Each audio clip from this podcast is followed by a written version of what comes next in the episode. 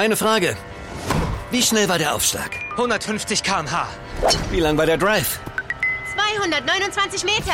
Wie lange hast du geschlafen? Oh, sieben Stunden, vierundfünfzig Minuten. Letzte Frage. Trainierst du deinen Körper und deinen Geist mit der Achtsamkeit? Ja, genau das mache ich. Wir alle haben Fragen. Und die neue Apple Watch Series sieben hat die Antworten. Auf dem bisher größten und fortschrittlichsten Display. Die Zukunft der Gesundheit am Handgelenk. Lieferengpässe möglich. Erfordert ein iPhone sechs S oder neuer App aus dem App Store. Abo erforderlich.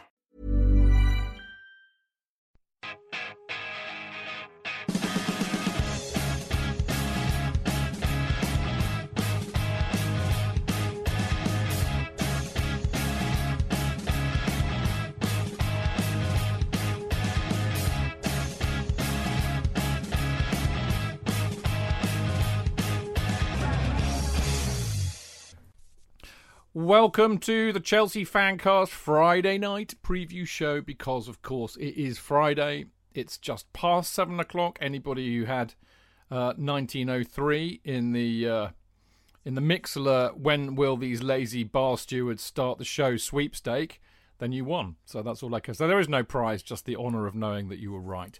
Uh, Kid, I think it should always be nineteen oh five, because that's when the club was founded.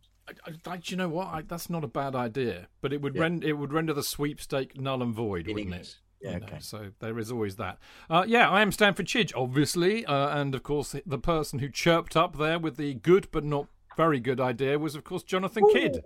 Cruel, very cruel. Well, true, Hello. true. Lovely to be on the show, as always. Lovely to see you, mate. I have to say, it, it, it, this week has just been so mad. I, I, I feel like I saw you five minutes ago on Monday. Your little face staring at me down Zoom. It's just a little bizarre. face. Yeah. Little you had a good face. week? Uh, interesting. Thank you very much, as mm-hmm. always, at the moment. Thank you. Yeah, you enjoyed it. Yeah, yeah, yeah. yeah. Good. Uh, and, of course, you were at the game on uh, on Tuesday night, and uh, you did another fan bite, and we will be talking about that very, very soon. But before we do that, um, of course, we've also got the lovely Dane with us. Evening, everyone. Always an absolute treat to be on here mm. with you lot, even if it is a substitution for Dean Mears, you know. Yes, you, yes, you're subbing for Dean, aren't you, tonight? Although there's a good reason for that, because uh, Dean has got uh, a second baby has arrived, and he's got his hands rather full, I suspect. Yeah, he has really, really full at the moment. Yeah, he's taking a break, taking a break from mm. Twitter and uh, concentrating on, on new baby. And uh, yeah, I thought uh, someone else would take it up, but they never did. So yeah, you got that... me again. Folks, well, I'm, I'm I'm absolutely delighted that we have Dane two weeks in a row, but I think it says a lot about everybody else. Not even a reply. I think we should just call you Super Sub, Dane. And just, just accept it, you know. Flow. Yeah, yeah, yeah, yeah. I like that. I like that. So there we go. So we've got Dane, me, J K, and Dane as always, and of course, I, I mean, I, actually, it feels like as always, because I think pr- pretty much for the entire season so far, we've been very lucky and privileged to have the lovely Adam Newson from football dot london with us on a Friday to give us the press angle. So, Adam, how lovely to see you yet again. As always, guys, thank you very much for, mm. for letting me come back again and talking about everything that we love about Chelsea. Excellent. Well, indeed it is. And I have to say, before we start uh, you know, talking about stuff that's happened this week, I have to congratulate you on a, a fantastic interview. Um, Seb Knisel, you did an interview with him that was absolutely brilliant. And I, I loved reading it. But please tell us how you managed to get that together. Um, to be honest, it wasn't hard. It was a simple case of messaging him on Instagram and yeah. asking him if he'd uh, wanted to talk. Um, yeah, a player that I basically very much remembered from playing Championship Manager uh, in, right. in my sort of early teens. Um, and given the, the influence Germany's had uh, on Chelsea in the last few months, I thought it'd be interesting to sort of delve back into Chelsea's first ever German player and hear his story. And it was not really what I was expecting to hear, to be honest. Obviously, you know, had a little bit of research before and, and found out it didn't really go out um, the way he planned, but his sort of path and, and where he ended up and, and what he's doing now, um, it was, yeah, it was really interesting. And he was such a lovely bloke. Um, honestly, couldn't speak highly enough of him as, as a person, just really, really nice. So, um, so yes, no, thank you for reading. Anyone else who's read it, I very much appreciate that as well. Well, I mean, you didn't really need me to, but I gave it a massive retweet yesterday. So I, I do hope a few people have read it. It's, re- it's it's just a, it's a really heartwarming story. So I urge you to go and read it. I mean, I mean, he, he, he was a, he's a bit of a blip on, on the health on the, on the history of Chelsea in, in some respects, but it's it's well worth reading it. Um, anyway, we ought to really talk about uh, the game that happened this week. It's the first time we've had an opportunity to do a bit of a review in the preview, if you see what I mean. Um, And we uh, we had the Chelsea Zenit game, which of course I was unable to go to because I was still working at seven o'clock down in Winchester, which is not really uh, very conducive to going to Stamford Bridge in time for kickoff. Uh, but I'm I'm sure, I know all you three boys were there. I mean, my my view of it was it was just uh, very frustrating, really. Um, and Zenit did a very good job in parking the bus, uh, and Chelsea were, though, I think at the same time a bit off it. I mean, I have to say Mount had a, a very rare poor game, but our passing was all over the shop. Um, but really, um, J K, and you, you'll have to unmute yourself because I muted you when I heard all that racket. So, um, yeah, thank God for Lukaku, old bean. Well, I think in any other incarnation of the team over the last few years, uh, it would have been nil-nil or even one-nil to them um, without Lukaku, who... Uh, um, provides that moment of excellence that we've been missing. Um, and it was, uh, I was intrigued to see somebody on Twitter say, um, uh, um, Azpilicueta with one of his great crosses, his usual great crosses. And I was thinking he must be remembering Morata when Morata headed them in, because since then, I don't think we've ever seen a great Dave cross playing uh, when he plays wing back. Um, that's been always been one of his, one of his problems is his crossing has always been a bit iffy. Uh, this is why we were so keen on Reece James, but even Reece James had a very poor game. Um, but they all had very, uh, about five of them had poor games. Um, Kovacic was completely outstanding. We're going to get onto that, obviously, um, as was uh, as was um, the defence. But yeah, I think I think thank uh, it's it. My slight worry, which uh, I think I've I've I've um, uh, uh, voiced on Twitter a couple of times, is that uh, the team get fixated with trying to hit the ball up to.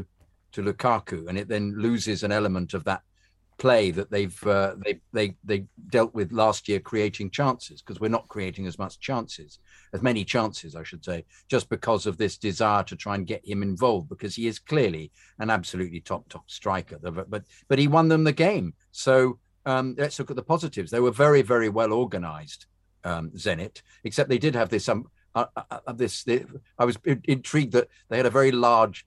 large, how can I say it? They had a fat bloke playing centre forward in the, the first half, and then they brought on an even bigger bloke. I mean, quite an enormous kind of sort of, I don't know, a Yeti-like player came on for the second half. And I was intrigued. I thought, is he bigger than Rüdiger? And he was, by about a, by about a foot, practically. So I thought, oh, it's purely a bloke who's going to put it about. And lo and behold, he, he missed a sitter, but then clattered into into uh, poor old Mendy, who had a had a, a Uh, we had nothing to do with Mendy in the whole of the game. So uh, well, well, I suspect that Kepa will be playing at the weekend as a consequence. But yeah, it was it was one of those games where, and it was all explained beautifully by um, uh, Tuchel in the press conference, that he was happy with it. It's smoothing things out. It's people coming back. It's a bizarre pre-season. It's people just not playing as well as they, they have done. He didn't see a problem with it at all. He was very pleased in front of a very well-organised team, other than their strange ability just to boot the ball out the pitch and run after it, Zenit,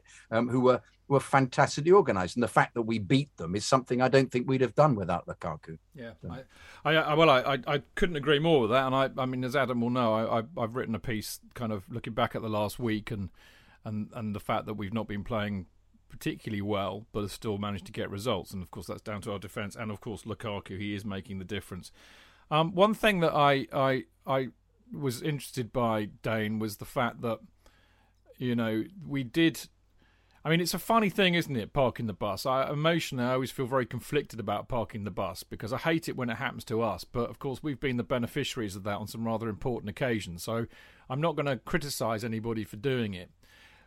But I thought what was really clever about Zenit was the way that, you know, they just didn't, they didn't just have ten men behind the ball. But they were really good at, uh, basically, they had two or three men on Lukaku every avail- available three. Up- Absolutely yeah, right. Exactly. Yeah. They, they they were on him, but they also cut out the supply from the width, you know, from the wing-backs. They stood on them, which I thought was very smart. And, of course, it made Chelsea do what we, we've seen them do in the past very ineffectually, which is to, like, do little five, ten-yard passes to each other in, in no man's land, you know, kind of about thirty yards out, which is not going to cause anybody any trouble. And it was really annoying. But I th- I thought Tuchel kind of dealt with it quite well. I was kind of hoping, actually, mate, that he might think about playing two up top, but he, he didn't. He resisted that until kind of late on and, and basically just shouted at them to move the ball around quicker. And actually, I think that kind of worked in the second half.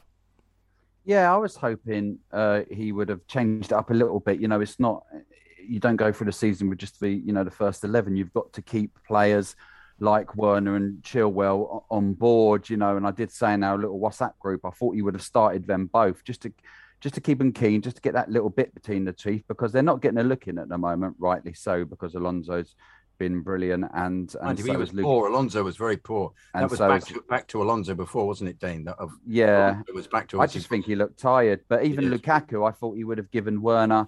you know, Werner a chance and maybe put Lukaku on the bench just to keep them keen. Do you know what I mean? Because they've got a point to prove that they're, they're used to both playing and they haven't, uh, Werner hasn't started this season. And Chilwell, for all the reasons that Tuchel has explained, has struggled personally. I think he would, he probably would have liked to have given uh, Chilwell longer, but, you know, we, we did struggle with, with Zenit's. You know, they come with a game plan. They knew, I always thought if Chelsea scored, then it wouldn't change their game plan. You know, they know they're still in this group uh, and, by coming to Chelsea and, and really setting up shop, you know, it could have been worse for them three four nil if they would have gone for it. But that's a great result for them. And you're right, they really cut out the supply to Reece, who looked, you know, a little bit stuck for ideas. Uh, it went back to like sort of the Sarri-esque days where we were sort of doing that passing, like you said, around with not actually going anywhere. But when you actually look at the team, we've got three attacking players in that team, obviously out of the ten, we don't include the goalie, and Mount is not an all-out attacker. So we've got two attackers, and that is Ziyech uh, and Lukaku. So, you know, when if teams do a job on them, we are going to, you can see why we struggle. Yeah, I mean, I'm going to I'm gonna come back to that, you know, when we, we talk about the, the Tottenham game, which means sadly Adam won't be with us, although he's always welcome to stay. He knows that, and uh, he'll tell me in a minute, no doubt, but... I think that's a really a really good point. And, and actually, it's a good segue too, Dane, because I was going to ask Adam two things, really. One, um, what what what is it about Ziyech? I mean, it, you know, I had a bit of a go about him on Monday. I, I'm not con- I'm not convinced by him. I was surprised to see him start, not least because, um, you know, you've got Havertz, but also the Werner issue. So, I, and, I, and, he, and I don't think he was very good, again, uh, to be honest. Um So there's that. But the other thing is, of course, you know, the presser today with Tuchel, he was asked quite a lot about this and the idea of, of, of you know, Chelsea playing badly, but, you know, his mitigations for that. So it'd be quite fun to hear what your thoughts are on Tuchel from today. But let, let's deal with Ziyech first. Yeah, I was quite surprised he started, to be honest, given he didn't have a great game against Villa. Um, and I do think the fact that Mount had a, a rare off day kind of took a lot of... the heat off Ziyech, to be honest, because I do think there would have been a lot more of that um, had Mason played well. I don't think this system necessarily gets the best out of Ziyech, um, but from his form in pre-season, I was really hopeful we were going to see uh, sort of a renewed vigour to his game.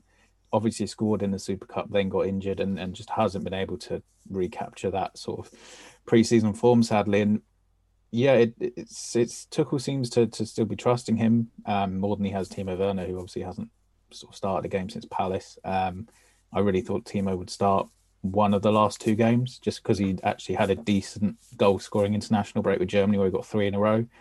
Um, and I thought that confidence might have just been important to roll, try and keep it rolling. Um, but yeah, it's an interesting one, and I'd, I'd be surprised now if Ziyech starts against Tottenham. Um, just to, to go back to the preview in terms of that.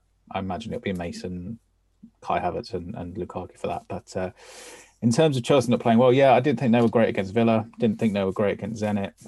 As as J K said, Lukaku is the real difference. He's dragged Chelsea through those two games. And it's a bit strange because pre-international break, I thought Chelsea were playing quite well, looked pretty well organised, structure was good, had a good attacking threat.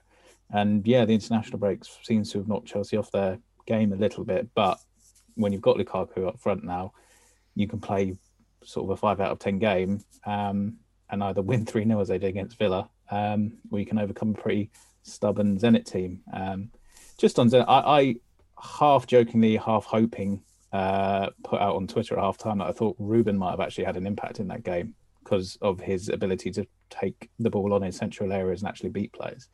Um, But I think I knew the reality that that was very, very unlikely to happen, even if he did get about two minutes at the end.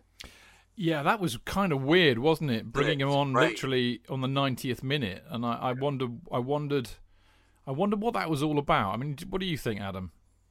I think that was Tuchel knowing the game is won, knowing Ruben's around in the squad for the next two or three months, and just giving a taste of match action to a player, just to try and keep them feeling that they're involved and not just a complete spare part or a training mannequin. I think that's probably what that was. But it was strange that Tuchel's been talking all season actually about um, only having three subs in the Premier League, um, and he had five in the Champions League, and he only used three anyway.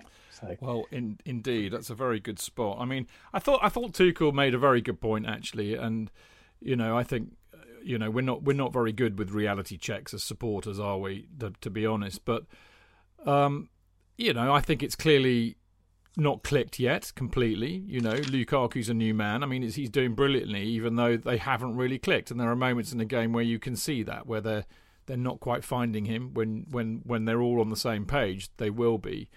Um, and I, but I do think we've got a, a kind of a more structural issue with the formation and the personnel we've got. I think we've got some square pegs and round holes, and I've been whinnying on about this all season, saying we've got four or five wingers. He has. He has. I it. have because I'm. It's a. It's, you know, I've got a cob on about it, mate. You know me. I'm like a dog with a bone.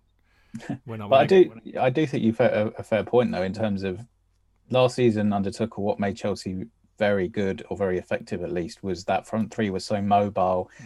and interchangeable that it made it difficult for defences to pick up their men. Whereas with Romelu Lukaku, as good as he is, and the impact he's made has obviously been fantastic, Chelsea are a bit more structured in how they play with that, that attack, because he will sort of nine times out of ten be the guy leading the attack through the middle. You won't have Havertz popping up there and, and Mason then popping up or, or Timo Werner. So I do agree that there is an element now to this where Chelsea are attacking in a bit more of a predictable way, perhaps. Um, and obviously it hasn't really hindered Lukaku because he scored four goals, um, which is as many as Timo's got all year at Chelsea. Um, Can I just say? In twenty twenty-one, anyway.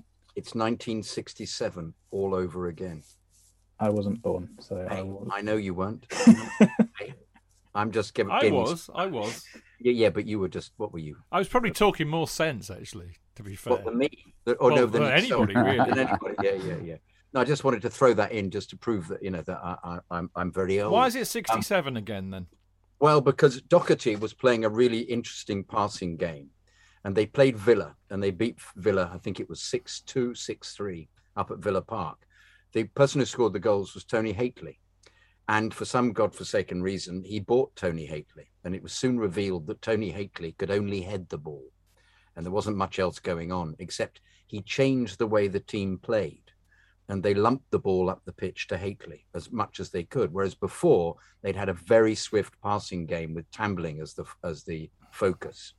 And, uh, and it changed the way they played. And he sold him immediately the following year. Not that he would ever, uh, we would sell Lukaku, who was a different player because he's much better on the floor than Hakeley was, but yet it's this aspect of making them more predictable.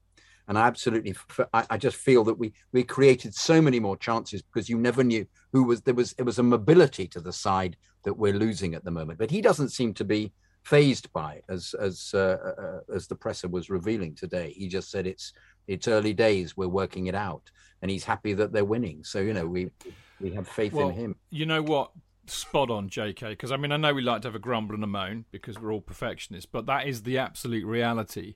You know, the, the you know, I'll take a win over over a performance any day of the week, because ultimately for me that's what football's about. If I if I wanted performance over results, I'd support Spurs or Arsenal. You know, it's about winning, and we are. And I think I think you know, Tuchel's probably chuckling in to himself, saying, "Yeah, you know, this ain't working properly yet, but it will, and we've got more work to do." And in the meantime, my boys, the defence is so... I mean, it's like a brick wall. I mean, I tell you what. I mean, talk about form and how it's gelling and working. The uh, the defence have taken their last season's form straight into this season. It's been seamless, and they are unbelievably good. So he knows we're not going to concede many. Um, and yet we're still winning. And the reason we're winning is we've got, we've spent one hundred million quid on a striker who's doing exactly what we paid the money for. I mean, I'm happy bloody days. If I'm Tuchel, I'm having a great big... Bavarian beer and smoking a cigar at the moment, thinking no worries, you know, I'm kind of with him. Um, clearly he wasn't doing that in the presser, although uh, I would always recommend that anybody did. Um, but he had some other interesting things to say, didn't he? Because obviously Spurs were playing uh, in France last night in some Mickey Mouse tournament only for teams like Spurs. Um, and uh, but the, so they've we, we've had you know we've had two days more rest than than them, which I, I would always presume is an advantage. But Tommy Tuchel. Uh, validated that, and of course Kante's fit, uh, but the question is, will he play? Adam, do you think? I'm really not sure. Usually I'd say throw him straight in, um, but Kovacic has been playing well. Jorginho is is very important. So I'm not as quick to, to throw Kante into the water as maybe I would have been previously, but if he is in the side, happy days. I'm not going to complain about it at all. Um, yeah, the, the the extra two days, I think, is actually really important, as Tuchel said. Not not necessarily because of fitness. I just think him having a couple of days to actually coach the players ahead of a game like this is going to be really important. And, and it wouldn't be a surprise, just going back to what we've been talking about, if Chelsea do look a bit more fluid um, on Sunday against Tottenham than they have done. Um, because obviously players came back from international break, had one day, played against Villa, then we had a couple of days, Zenit. So I do think Chelsea will probably be better for, for that. Um, but yes, Kante's back, Pulisic isn't. You know, well, yeah, I kind of expected Pulisic to still still be out. They were, they were saying a couple of weeks at the time, weren't they?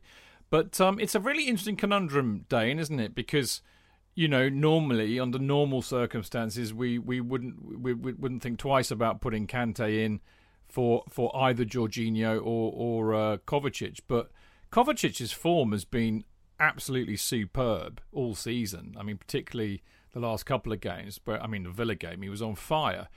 Um, and I think Jorginho has even managed to command a greater, well, actually some respect would probably be a better way of putting it, rather than a greater respect from even me, because I think he's really, really, really improved recently, and I can I can see how fundamental he is to the way the team plays, but I can also see how Tuchel has actually mitigated his glaring, obvious weaknesses. So it's a hard call, actually, to break up that midfield on, on Sunday because of that, I think. But uh, I can't I can't even believe I, I'm saying that, but I, I think there might be some, some sense to that.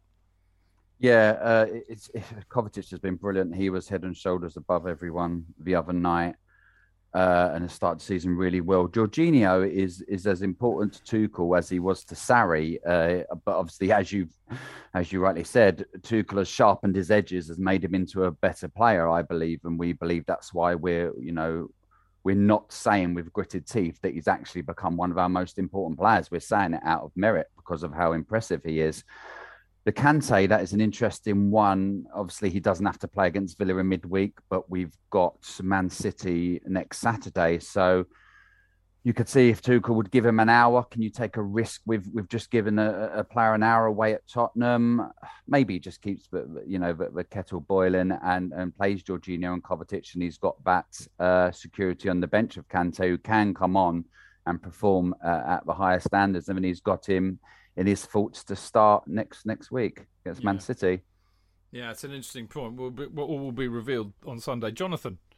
I just wanted to say that there was a time, wasn't there, when uh, um, Kovacic and Jorginho played together on the on the fancast, where we'd go, oh no, please, can one of them not play? Please, can we just get rid of them, please? Well, and it's you, interesting yeah. how they've evolved into this wonderful combination. But they've got you, better. You, Yeah, but again, absolutely due yeah. to the brilliance of the coach, yeah. without any shadow of a doubt. Absolutely, well, I, th- I think you. I mean, I agree with you. It is to the credit of Tuchel, because he's done it not just with those two, but a lot of the other Indeed. players in the squad. Indeed. But I think you also got a bit got to give a bit of credit to the players too, because they're the ones on the pitch. They've they've you know made that substantive improvement.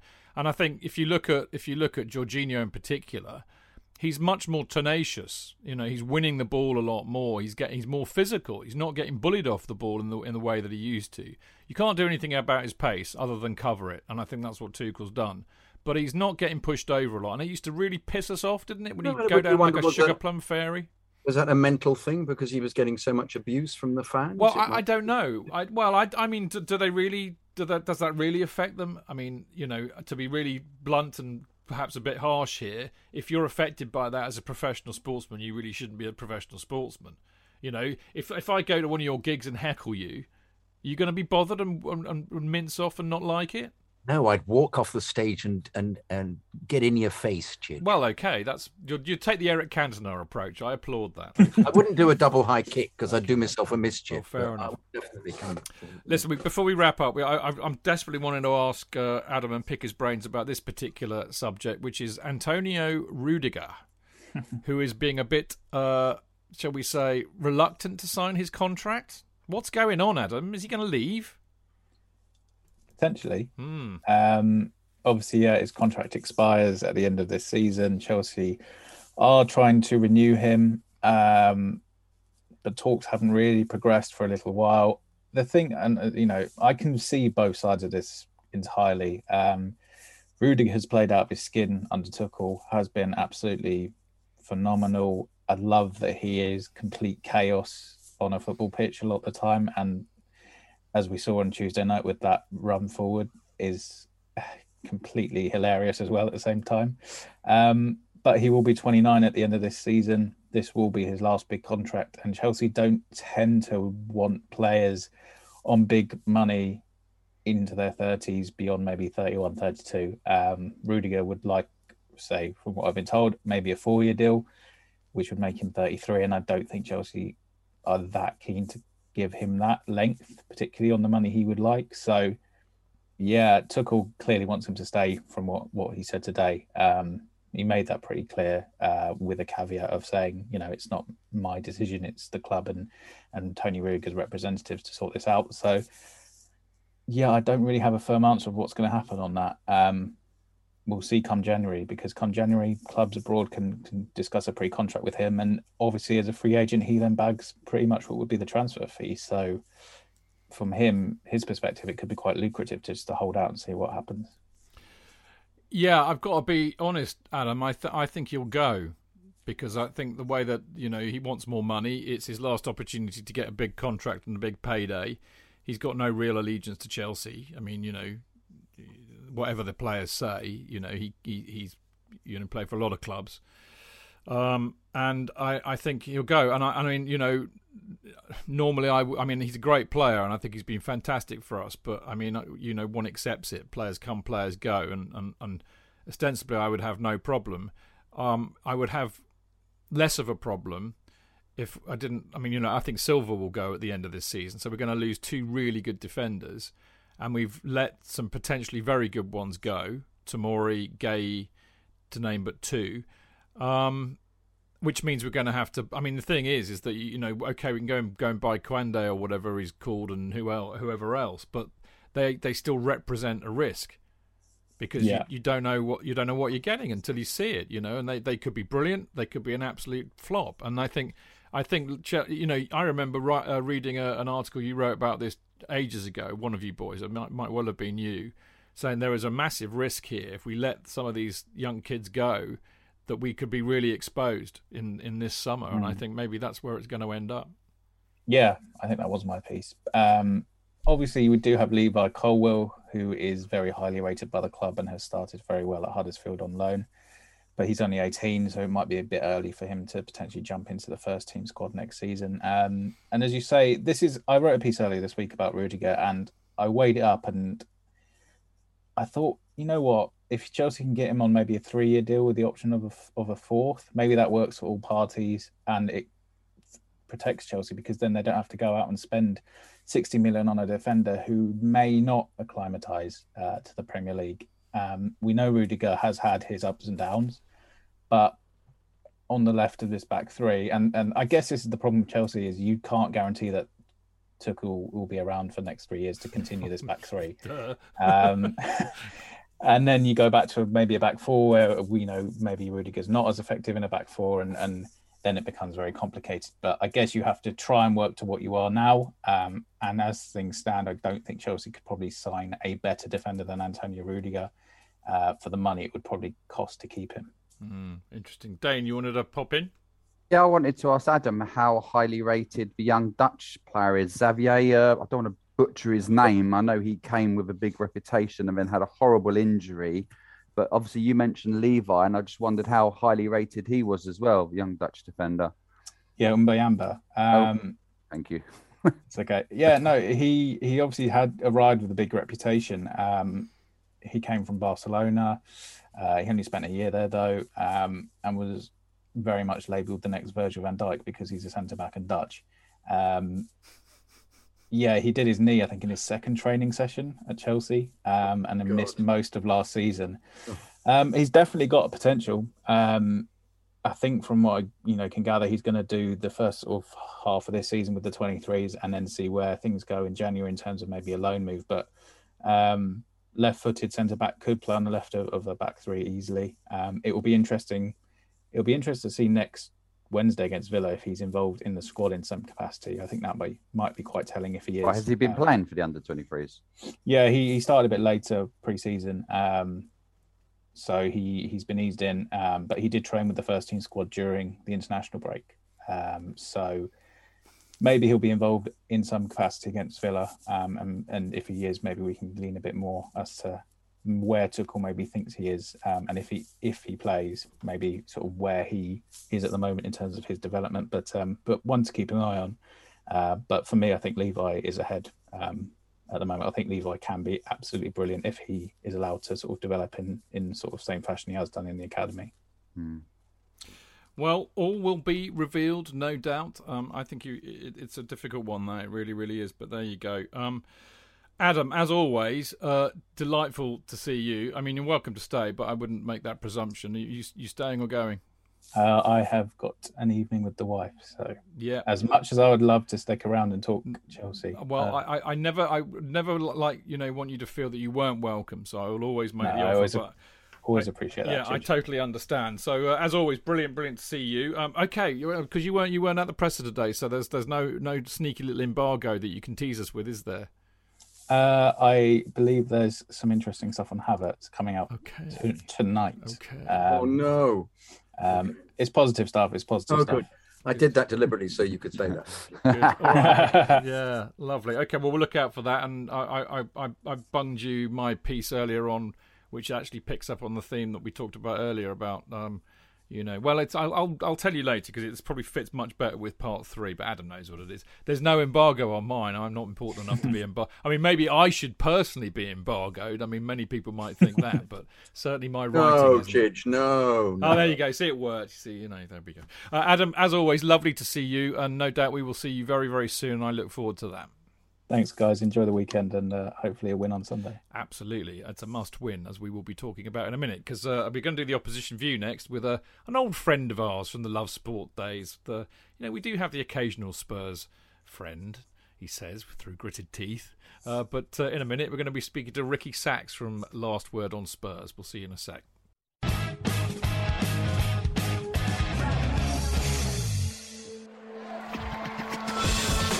Real fans, real opinions. I'm Jason Cundy, and you're listening to Chidge and the Boys on the Chelsea Football Fancast. Total nutters and proper Chelsea. football fancast dot com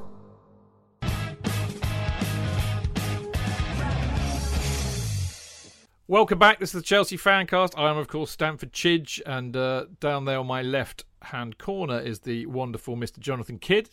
Lovely to be on the show, Chidge. Thank you for having me. Always a pleasure, mate. And uh, we've got the lovely Dane Whittle again with us uh, this Friday. Hello, Dane. Evening.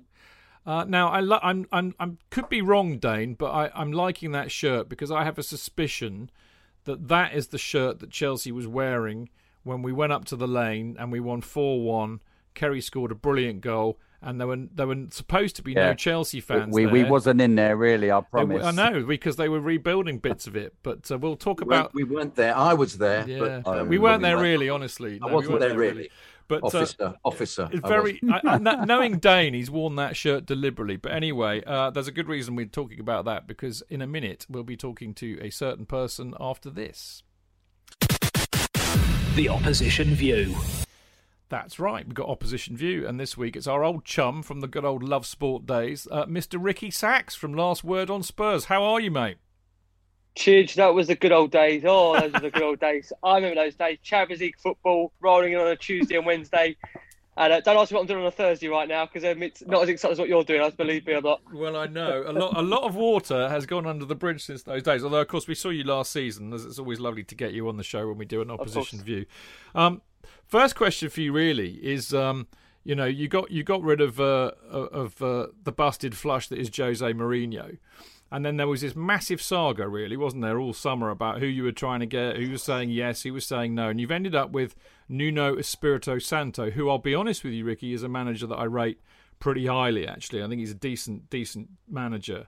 But how did you feel about the appointment? And and, and more to the point, actually, mate, to kind of get get two questions in one. you know, what do you feel about him in terms of, is it the right, is he going to get you playing the right kind of, because I, I mean, I've got a lot of Spurs mates and they, they're all about, yeah. we got to play a certain way. Nuno's mm. a defensive manager, mate. So.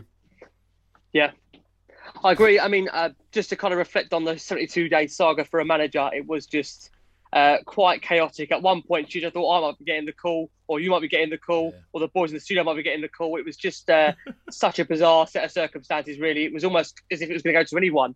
Uh, in the end, obviously, Nuno got the role. I don't think you can believe his luck, really. He's the guy that actually just left Wolves by mutual consent and got offered the job at Tottenham. And now, regardless of what obviously everyone makes of Tottenham, the preconceptions, it's a club that's in London. They've got arguably one of the best stadiums in the world, uh, one of the best training grounds in the world.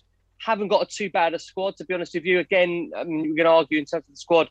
Definitely needed investment, of course, hence the obviously the reason why Mourinho never quite worked out for him and Pochettino as well. But um, in terms of the appointment of Nuno, I think the problem is I got to that point where it was almost like, okay, I mean, I'll just accept anyone now, because you just felt, where is this going? And I'll be honest with you, I'm the same as you. I was very, very impressed with Nuno during his first two seasons in the Premier League with Wolves. I think they had um, arguably the best defence outside of both Chelsea and I think Liverpool at the time, or it might have been City and Liverpool. And what impressed me was his organisation and structure of the team. Made some decent signings, as you saw, obviously massively helped by his agent, of course, Jorge Mendes, that obviously enabled him to get the likes of Ruben Neves through the door, uh, Jimenez as well. Uh, of course, Moutinho, how Spurs, we wanted that player so badly. God, I think it was in two thousand eleven with A V B in charge, never quite worked out. So, I mean, looking at the reflection of it, I mean, I was quite, after what happened in the summer, and after obviously the dismissal of Mourinho and having Ryan Mason in there, um, I liked Nuno for the man he was, the approach of him and the honourable man that he is. Um, At the start of the season, great, rego- great result against City, where we had the Harry Kane saga, of course, that was rumbling on. Um, you know, a real smash and grab win at Wolves. We had a, a hard-fought one nil win at home to, to Watford. And then, obviously, just last week, we had quite a horrendous display against Crystal Palace. And I think the problem you have with that is that um, it was so utterly horrendous, where we've been here so many times before. When I look at previous managers under Pochettino, Mourinho, where you can see a game is getting away, and you guys have been there before, and you think, well, change it, do something to affect it. It's Crystal Palace, we're losing one nil, and what can be worse than at least having a go and changing it? And he didn't change it, and he didn't even look to adjust the formation, and we ended up losing that three nil, and suddenly what looked like a, looked like a really good start, where all these narrow wins were showing the team of that grit, determination, you then start to go back and question, well, hold on, were we actually lucky in those wins? And now I'm at a situation where, on the back of that performance on Thursday in Europa Conference League, where I really, really, really want this to work with Nuno. I really want it to work with him. But I'm not quite sure if it will, Chidge. And yeah, I mean, it is very, very early days. I'm not sitting here being knee-jerk and calling for his head already, even though many Spurs fans are, but that's uh, us, us Spurs fans already. To well, be honest to with be you. fair, any fans, I think, really, Ricky, yeah. to be fair. Yeah. yeah, but I mean, like I say, we. Um, I think the problem, as you know, and you guys know as well, when you have Benitez in charge, to some degree, is that um, when there's a negative brand of football and it's negative results, it is very hard to be patient. With Pochettino, because it was a positive, expansive brand of football, and sometimes you wasn't getting the results, but you could see what they were trying to do. You were willing to wait. You were willing to give it time. But I, what I fear for Nuno is on the back of Mourinho's spell, where um, towards the end, it was very hard to watch. That he's coming off the back now of a manager where he's got to come in and he has got to be a bit more expansive and a bit more free-flowing to just get the fans to enjoy football again. So if we're not enjoying the football and we're not enjoying the results, then I do think he's going to be up against it very, very early. But having said that, we're playing against the Chelsea side that now you were going to bring it on to this at the weekend, that are, quite frankly, a different animal now with Lukaku up top. And yeah, I know we're going to come on to it. I don't want to steal your your your, your headlines and what you're going to say, but um, yeah, we're going to be in for a very, very tough game on Sunday. Very tough game indeed. Yes, indeed. Ricky, sorry, can I just say, Ricky, were they poor during the week uh, on Thursday? Were they were they poor? Did you think? Oh, do you know what, Jonathan? Yeah, do you know what, John? It, it, it's always very hard to say, are they very poor? I mean, they make seven or eight changes. So, you know, when you make that amount of changes, any team's going to lose its fluidity. Any team's going to lose its rhythm and balance. I mean, I just think, Having looked at it, having looked at the opposition we played, Stade Rennais, I mean, to be fair, I'm laughing about it being Europa Conference League, it's actually um about it's actually you know a Europa a Europa League group. I would say some really good teams in there. Stayed when they were playing Champions League football this no, time we, last we, we season. Played, we played them last season, didn't we? Mm. We only beat them one nil. We played last there. season. Yeah, yeah, yeah. I think that so they're not a bad side. And to be fair, you'd probably argue that two-two um at, away from home at you know one of the teams that are arguably favoured to go quite far in the competition isn't a bad result. If I'm being honest with you, Jonathan, John, it is. I just think it's the decline of Tottenham, where we was in a Champions League final. Know, not too long ago. I know it feels like a long time to fans, but it wasn't that long ago. And to decline from Champions League to Europa League to then Europa Conference League is very, very hard to take. And then you put into it, obviously, you're losing Pochettino and, yeah, just the style of football. It feels just like we've gone through a whirlwind over the last couple of years and we haven't quite come to terms with it, to be honest. Yeah, it's, uh, well, you know, football's like that. It can be a real roller coaster. But, yeah, I, I, I get your point. And, and and thanks for being so honest about it as well, Ricky. I mean, there's the other thing that's kind of really tied in with all of this. I know you, know you just mentioned Lukaku, but, of course, your talisman for, for a long time now has been Harry Kane. And, and it, you know, there was a lot. I mean, you know, that was the headline of the summer and the transfer window, wasn't it? Was he going to go to City? Was he going to throw his toys out the pram? I mean, he stayed, so I'm presuming you're really happy he stayed. But are you are you happy with the disruption it's caused? Do you, do you know what's funny, Chris? Am I happy he stayed? I mean, I'm happy he, I'm happy he stayed if it's a committed Harry Kane. I'll, I'll be honest with you. The, the performance I saw from Crystal Palace, and I know it's only one performance, and I'm saying ninety minutes, and you mustn't you know, go, go too into analytically looking at it, but uh, there's just something that isn't the same at the moment. And whether that changes in time this season remains to be seen. I mean, let's be honest about it. The reason why Harry Kane didn't get the move is because City didn't pay the money. It wasn't because Harry Kane wanted to stay at Tottenham. Harry Kane would have gone if it was if it was the money. I think we have to keep remembering that as Spurs fans. Oh, we're delighted he stayed, but we're only, you know, he's only staying at Tottenham because Daniel Levy didn't waver at one hundred million or one hundred fifteen million.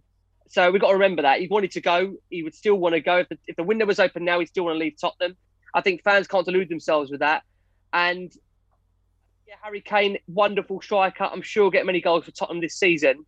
But, um, yeah, I mean, let's be honest about it. Harry Kane doesn't really want to be playing on Thursday night. Same way as fans, we don't want to be playing uh, Europa Conference League football on Thursday night. So it's a difficult situation. I, mean, I think with some fans, you know, they've reached a point where they understand he wants to go, but it's the way he handled it was, was appalling, really, guys. So has, it, has it soured the relationship between him and the fans then, do you think? Well, it's... Um, I'm only talking as a, as a Spurs fan that for me, I obviously see him in a bit of a different light. And because you've no longer got that player there that actually wants to play for the football club. And I don't mean it disrespectfully. I mean, Harry, of course, when he puts on the shirt, I'm sure he will give it his all to some degree. But um, he did want to leave and he does still want to leave. You know, he's only staying at Tottenham because he did not get the move because it wasn't financial reasons. That That's the only reason why. So um, to say I'm delighted he's happy and he's staying, um, listen, as long as he wants to be here, then I'm happy for him to stay here. But, you know, on the evidence of what I've seen so far this season, you know, he hasn't scored yet in the Premier League. And I know he always does a quiet start to August in general. Mm. I think there's still a lot of making up to do with fans, to be honest with you. Um, I, for me personally, I know we're going to come on to it. I think Son's the bigger loss than Kane at the moment in terms of the Spurs team. I think Son's rise over the last twelve to eighteen months has been massive for the football club. Absolutely massive. I think Son is a wonderful player, Ricky. Mm. Absolutely. I'm, a, I'm amazed, Jonathan. I, you know, I'm amazed that Son committed his future to Tottenham in the most balmiest summer where we're looking for a manager and Son still feels Tottenham's right for him. But as I've said before, Spurs are an attractive proposition still because they are based in London. They can still pay decent wages. They have offered some form of European football. But for me, Son, I, if I was Heung-min Son, and I come on your show being honest, right, guys? Yeah. If I'm Heung-min Son, I want to be playing at one of the clubs that can offer me Champions League football, that I can win trophies. And it's ironic that when Son signed that new contract, all of his South Korean band that follow him around the world was so disappointing because there's almost an acceptance that he won't win trophies. Yeah.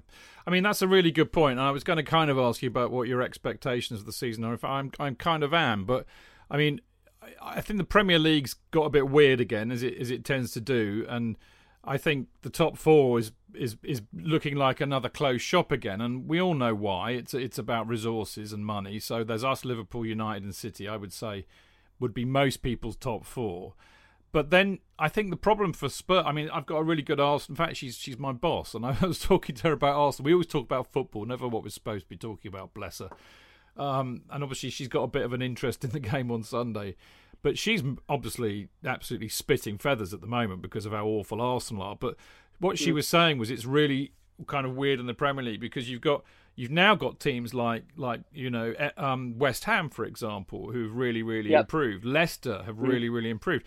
So it's it's it's it's making it a lot more difficult. You've got that maybe four or five teams under the top four, and yep. so you you could either finish fifth with and like go, oh, we were really close to getting fourth, or you could be eighth or ninth or tenth.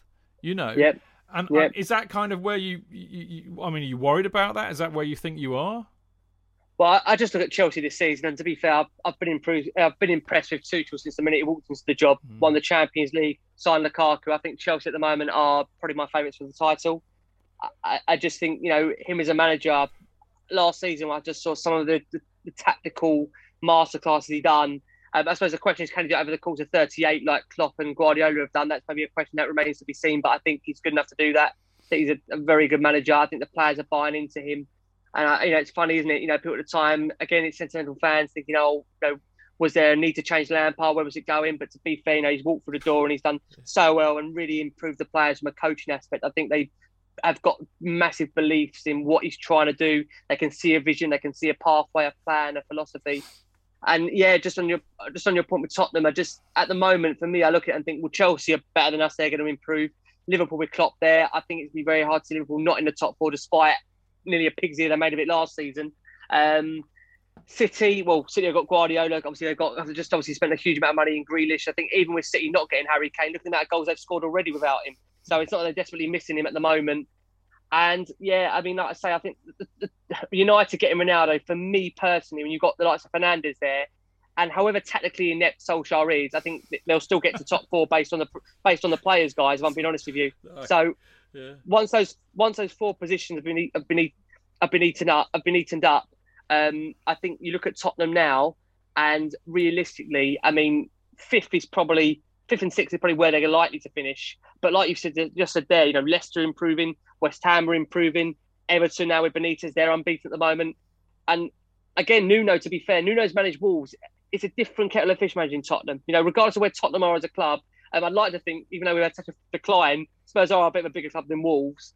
And my worry is, you know, is the job going to be too big for him? So I, I totally agree with you, Chidge. Spurs could finish anywhere between fifth and ninth, and nothing would really surprise me. And this season, again, nothing would surprise me if um, Spurs do make a change during the season if it isn't working with Nuno, because he clearly wasn't Daniel Levy's first choice, although we saw the way Spurs flirted with Conte and whatever. And I just think um, with Daniel now and the way it's played out with the board, and I suppose you had your also thoughts on how the E S L was approached in the summer, I think the stock of the current Tottenham board is at its lowest point it's ever been.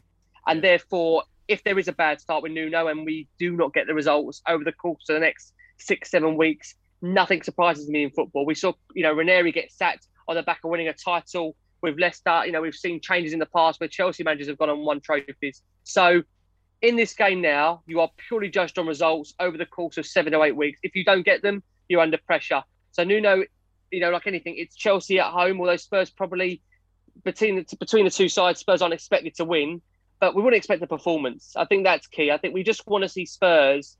Um, on the front foot. I don't know why that's too much to ask when you're at home. You've got nearly sixty thousand fans in that stadium behind you.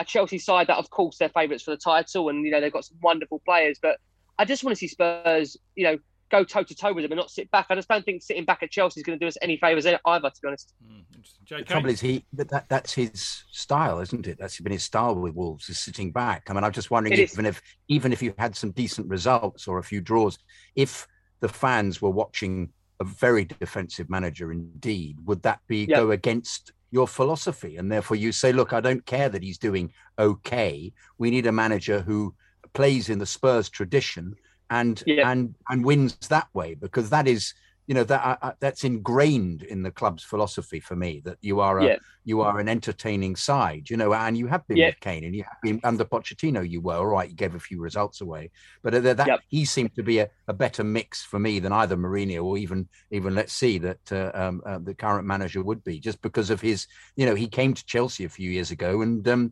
uh, and played exactly the way that Zenit played during the week, and they broke away and scored a goal, and that was just and he, because Wolves got given a lot of plaudits for that because they were Wolves. I really don't think you'll, you'll be happy seeing him park the bus. Well, they've and then they've just done it before, J K. That's where the expression came from in two thousand four. It's true. It is. That's true. Yeah, and that's true actually. But that was yeah. that was seventeen years ago, though, Chich. Let's be. Uh, let's it be feels fair. Like yesterday. It does. It does. Yes. Uh, uh, you know, guys. I mean, just to pick up on that point there from Jonathan, if I can, for one second. I think, I think, Jonathan. You know, there's, there's certain Spurs fans out there that would rather lose five four and be entertained by the football than one um, win one nil. And you know, this is the thing with Tottenham. I know it sounds bizarre. Spurs supporting no, Tottenham. No. It's not. I mean, if if it was supporting, if it was, if supporting Spurs was about the trophies, you wouldn't be a Tottenham fan because we don't get trophies. So um, the element of supporting Tottenham is about, you know, front foot football, buying into philosophy, buying into a vision where there is a vibrancy of attacking football. And, you know, we've gone through, what, eighteen months of Mourinho where, let's be honest, you know, you know, if you don't get the trophies, then it is very hard to watch. And that's what we found as fans. Yeah. And therefore now, I just think we want to get back to a point, guys, where we just want to enjoy the football. And I'm just not quite sure, although we made such a great start, Nuno, in terms of results, I'm not too sure over the course of this season whether Nuno is going to play that brand of football that is going to excite the fans. And what I will say again is I really like him. Honourable guy. Seems very, very nice. Uh, very placid. Don't get much out of his press conferences. They are quite dull. But again, I think at the moment the jury is massively out and it remains to be convinced. But, you know, mm. if he gets a result of the weekend against Chelsea, suddenly it all changes again. Be, That's football. Yeah, he'll be the messiah if you beat us on Sunday, mate. Um, but uh, I mean, you've already you've already acknowledged it's going to be a, a tough ask, given where, where both clubs are at the moment, and of course it's compounded for you because, I mean, you've got an incredible amount of injuries and all sorts of madness going on. I mean, it's yep. just a. I mean, I, I tell you what. I mean, I, I could run through the entire list, but it would probably take me another half an hour, Ricky. But tell me who you're more likely to be able to start, because because you're probably more on top of who's actually now fit, well, who might have been injured. Yeah, ah, Joe, it's, it, that's even really tough to answer, Chidge. Um, I mean, Son, Bergwijn, Lucas, they're they're currently touch and go. Sanchez, Romero, Lo Celso, they come back a day before um, from Croatia, the game. And there's an argument at the moment that whether do you actually play, even though they've been training independently alone, do you play Sanchez and Romero on the basis that they would, would have worked together for a week as a duo, but then they wouldn't have had a week's training together with the team? It's just really ironic. So to be honest with you, out of the players I've told you, it's very hard to judge it. I mean, I would think if Son is anywhere near fit, Son has to play. As I said to you earlier, I mean, for me, Son is is is is, is a now Son is a bigger loss to me than what Harry Kane is at the moment, because I think Kane now relies on Son. That's how much, you know, this Tottenham team has changed. Son is actually so so important to this Tottenham team, the way they tick, and Son can produce a moment out of nothing. And Son has shown himself to actually be the man to step up in these bigger games than Harry Kane. And I'm not just saying that to Harry because of what's happened in the summer, but there is that general feeling now that Son actually loves being the main man. So to answer your question, Uh, probably Son, Bergwijn, I would imagine, may pull through and may play, and Lucas Moura as well. I'm not too sure on the Argentinian lads, purely because they haven't really had a chance to work with the squad. And they've been out of the team pitch now for the last, what, ten, twelve, ten, twelve days. Um, and Ndombele, for me, has to start. I think, obviously, he played on Thursday. Just for Spurs to have any kind of creativity, and Ndombele has to play. I mean, if we're going to Chelsea at home with three defensive mids, then um, I'll be honest, guys, I, I feel fearful to turn the T V on. Dane, you you wanted to pop in? Yeah, it was just something that, that Ricky mentioned a, a while back. Although I'm really loving his, you know, his passion and the talk. You know, the good thing about like about these opposition views, Chidge, is, you know, it's just different colours, but they're exactly the same of us. The ones I've experienced, and it's, it's so refreshing because Twitter makes a rival supporters such a bad name. So I love well, Ricky. I mean, you know, you could Ricky. say the same about, you know, just just just with us lot on Chelsea. You don't yeah. need opposition fans. There's enough opposition amongst Chelsea fans on Twitter, mate. Yeah. That's I, was, I was I was just wondering if if if Ricky, like most of us, most of the time, is being a bit naive with with, with Nuno, because Jonathan said, "Oh, we know his style, but do we?" Uh, what was he like at Porto? If you think the much travel, yeah, very true. And, and Valencia as well, Dane. I agree with you. And Valencia yeah. as well. He, he did. You're right. He did play. Um, I don't know if he played attacking football. All I'm going on is what Tony Pulis said years ago. He said, do you think I'd play this style of football if I was manager of Arsenal? He said, I adapt to my, my surroundings yeah. and the players I have. So it's just wondering if Nuno has clearly got, and what he what he was like at Porto yeah. would have been interesting. Yeah, it's a great point, point, Dane. All, all, all I would say on that is that for me, with the, the calibre of players that he's got there that he's working with at the moment, you know, I think it would suit a more expansive brand of football um, based on the current players that he's got there. I think he would get more out of them by, you know, removing the shackles. And I think it's, uh, you're right. Maybe I'm I'm being quite naive. Um, we've just come off the back of a of a really really poor result at Crystal Palace. It's not Palace. A dig, Ricky. You know, we've got no, two no, no. We're being a little bit, you know, yeah. questioning his formation to to certain yeah. extents because we're not attacking enough. You know what? I'll be honest, Danger. This is how fickle I am. Three games in, I didn't I didn't really see. A, I mean, I was three games in, I didn't really see much much of a problem. But I've got friends calling me up saying to me, yeah, but hold on, Rick, you know, three games in, all right, great wins, but you know, what about the possession? What about the style? And I said, but don't worry about that. We're getting the points. But it is like anything. The minute you don't get the points and you start judging a football that's negative, it it it can't help but eat away at you a little bit. So, like I said, I really, really want it to work. I, you know, I trust Nuno when he says that for him. We haven't yet seen the finished article. And you're right, Dame. We're three or four games in. We have got to give it time. Um, as much as impatient as Spurs fans we are, I mean, listen, we have been very patient when you think about how long we've been waiting for a trophy. We can't wait any much more longer in terms of patience for that. So, um, like I say, we've got to give Nuno time. Of course, we want to see it work. He seems like a really nice guy. And, yeah, I mean, I know Mourinho says nice guys don't win. Well, I hope this one is a bit different, and we do. So we'll have to wait and see. You will indeed. Um, now... How do you think it's going to uh, pan out on, on, on Sunday? I mean, uh, you know, it's it is going to be interesting because, uh, you know, you just come off the... I mean, to be fair, Ricky, I mean, I, I watched a lot of that match before before the Chelsea game la- last weekend. And, I mean, you know, to be fair, I was watching with a different pair of glasses on than you. But, I mean, you did get a sending off. That didn't help. And, yeah. uh, yeah. you know, two good goals by that new new bloke who's named Ed- Eduard something. Eduard. Eduard, yeah. yeah. Eduard, yeah. Yeah, yeah. Great so, plan. You know, yeah. It's a bit like us. I mean, we beat Villa three nil, but they were better than us on the day. So, you know, we can get these results. So it's going to be interesting to see whether, whether Nuno goes into this match thinking, well, we just come off the back of a three nil against a team we really expected to beat. Now we've got the Champions yeah. of Europe turning up. What do I do? Do I just make sure we don't get whooped, or do I do what Ricky is advising me to do and take it, you know, take it to us? And I think the other thing is, Ricky, t- I mean, Villa took it to us, and on another yeah. day they'd have won that match. Yeah, yeah, uh, yeah. I mean, to answer your point there, I mean, I think it'd be suicidal to go to Chelsea with all that attack. I wouldn't, I wouldn't be suggesting that's a Nuno. So, um, yeah, just just to kind of uh, put that point clear. I mean, I just for me, I just think also it's trying to find that balance. Do you know what it's like? I mean, again, if we play eleven men behind the ball, that's not going to work either. It is a, a you know, finding that balance. It is, you know, really relying on moments of brilliance. That that's the way I think Tottenham winning this game. They're not going to win, I don't think, the individual battles because Chelsea overall are a better team. So what Spurs have to do, they have to take their moments. And you know, regardless of a ninety-minute match, you will always get moments, and it's about taking one of those moments. And it's about key players stepping up. Fingers crossed, Sonny's fit. Heung-min Son, Dele Alli, Steven Bergwijn, Lucas Moura, uh, Brian Hill, if he plays, or Tungi and Ndombele, is about one of those players stepping up and taking a moment. But, um, yeah, I mean, I'll be honest with you, I'm not confident at all going into the game. If you offer me one one right now, I would bite your arm off for it.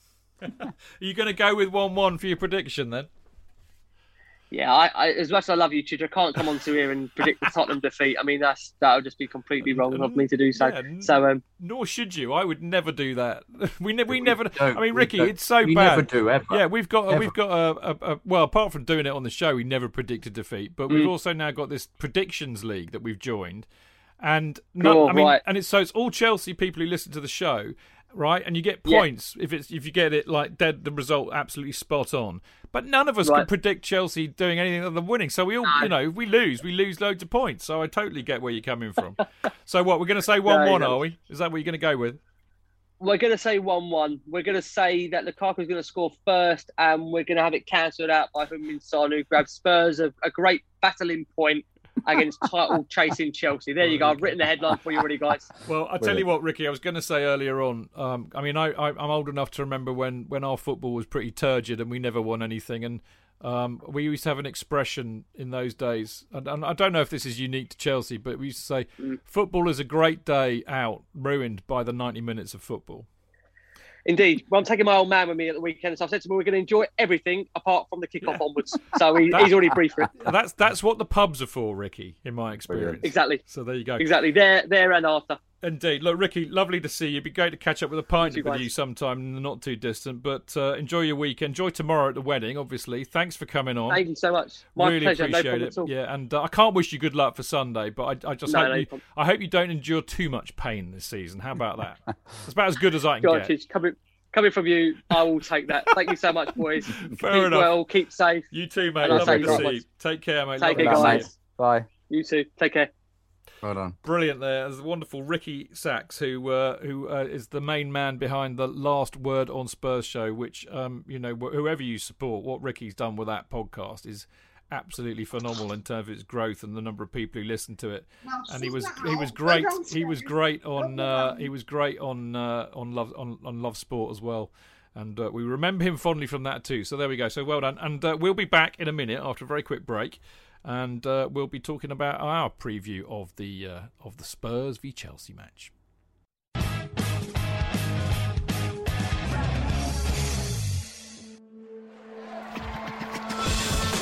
Real fans, real opinions. I'm Jason Cundy, and you're listening to the Chelsea Football Fancast. Up the Chelsea! football fancast dot com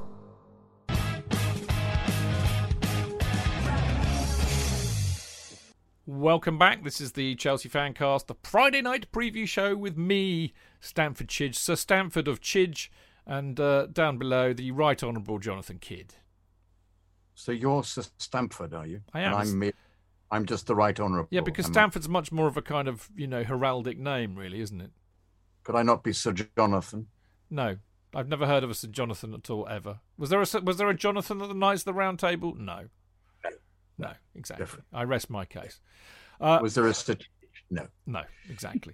So uh, it's good to see you, mate. I mean, I'm I'm, I'm kind of trying to recover from uh, having Ricky on the show. He's always got bags of energy, that young man. But he's uh, great, fantastic. He was so honest about Spurs. Yeah. It was great. Yeah. Not no Nothing delusion there at all, would, mate. It would, it would be difficult to be, be otherwise, wouldn't it? Really, I, I do yeah. feel that it's quite interesting talking to Ricky. And I mean, Dane, I know. And by the way, we've got Dane Whittle on the show too. Hello, Dane. Sorry, sorry about that. We got sorry, we got embroiled in, in nattering. Oh yeah, Ricky was top drawer. If he didn't have a podcast talking about Tottenham, I'd actually listen to it. No, he's he's a smart yeah. bloke. Actually, I used to I used to do a show with him, and he was always great fun to do that show with. But uh, I tell you what, boys, what was interesting is that when when we're sitting here as champions of Europe, there, there there's. It, You can you can almost smell the intimidation that that gives out to opposition fans, particularly to rivals like Tottenham. They know they haven't got a leg to stand on with whatever they say. It's a beautiful place to sit, isn't it? Isn't it lovely? They'll, they'll try and make out that we're the worst winners ever. That appears to be the character. Well, the oh, City horrible. fans, City fans are oh, doing that. They're trying to start a yeah. rivalry, yeah. aren't they? But, but, so annoying. Yeah, but City fans are doing that until I saw it on Twitter, and one of the City fans said, You, you, have you have you actually worked out what you're saying? If they're the worst winners of the Champions League of all, of all time, what does that make us who lost to them in the Champions League final? In the final, absolutely. Indeed. Anyway, lose, uh, rubbish. We're we're not talking no, about rubbish. the Champions League right now. We are now talking about uh, Spurs versus Chelsea at this this weekend, which, you know, I don't need to tell anybody who listens to this show is uh, you know there are we have bigger matches. I think there's no doubt of that. Against bigger teams with bigger glory at stake. But if you ask any Chelsea fan before the start of the season, what's the two most important games to win all season, they'll tell you Spurs away and Spurs at home. It just It's just like that. Well, I know, I, I mate, it really is. You, a lot of them will say that. Well, not for me, though. A lot of them under the age of seventy-five will say that. Oh, sorry, sixty, sixty-five. Well said. No, well said. Absolutely correct. Yes, because I know you still hate dirty Leeds, but um, I do. I, I, I think I it's, played I, cricket on Wednesday, and I'm now older than seventy-five. But I, look, I, I do take your point. I mean, I, I still think I'm right, but I, I do, I do take your point. But I have to say, J K, I, I wonder if um, because in a in a way, um, we have other rivalries that you could argue, you know, are, are are really important. You could also argue, you know, Liverpool, United. You could even go into the continent now, and, and, and the rivalry we have with Barcelona. And of course, you could also argue that one of the old reasons for, for the antipathy towards Spurs, other than the sixty-six seven uh, uh, F A Cup, is is this idea when when when fans were more local, you know, when Chelsea fans lived in the area, when Spurs fans lived in the area, or it was a London thing, you ended up being at school with people who supported Spurs and Chelsea, and it was just a nightmare if you lost to them. So, but I think that's gone as well, because it's such a global game now. And yet, the rivalry persists. And as, as I said, you could go and ask ten Chelsea fans, proper Chelsea fans tomorrow, and, and nine of them will say, we've got to beat Spurs. Um, and I wonder if that has something to do. I mean, in a way it does for me, actually, but that amazing record we had against them when we just never, ever lost was just like such a thing to, you know, whenever... whenever you had a tough time as a supporter, or, or we'd played a bit shit, or we'd got beaten by somebody, we always had that. It was like, well, whatever happens, we'll beat Spurs. You know, there's something wonderfully comforting about that. And and then, of course, it went, as all records do. So it, I don't know why. It's kind of made it important for me to always beat them again. I think part of the reason was they, they were worse than us on many of those occasions. Oh, they were left down. Not all the time. No, some occasions they weren't. No, no, no. But we, we always seem to... Uh, it's a London derby. I think even even Tuchel made reference to that today. He seems very, very on the ball, Tuchel, about all the significance of these games. And he said, it's a London derby. Who knows? We have to be at our at our best. Doesn't really matter what uh, how many injuries they've got or what their their recent results have been. Everybody raises their game and there'll be sixty... There'll be sixty thousand there, and he was absolutely right. So that there's that aspect to it. But yes, I, I'm um, I'm hoping I'm hoping that Alonso will score as well, as he has frequently in the past against them. Um, he's scored some cracking goals against them, has Alonso. Mm. Um, so uh, yeah, it's uh, you know, bring it on as far as I can say. Well, indeed. I mean, let, let, let's talking of Alonso. Let's let's talk about the likely team. I've done my usual thing. I'm gonna it's gonna you know drive you up the wall this year because I found this bloody app, which means I can fanny about doing a, a, a, a selection. So this is what I have gone for, and you'll not be amazed, J K, that it is remarkably similar to most teams, so therefore I can guarantee you that it will be wrong. Uh, but we've got Mendy, because I think Mendy will be fit to play. Uh, Rüdiger, okay.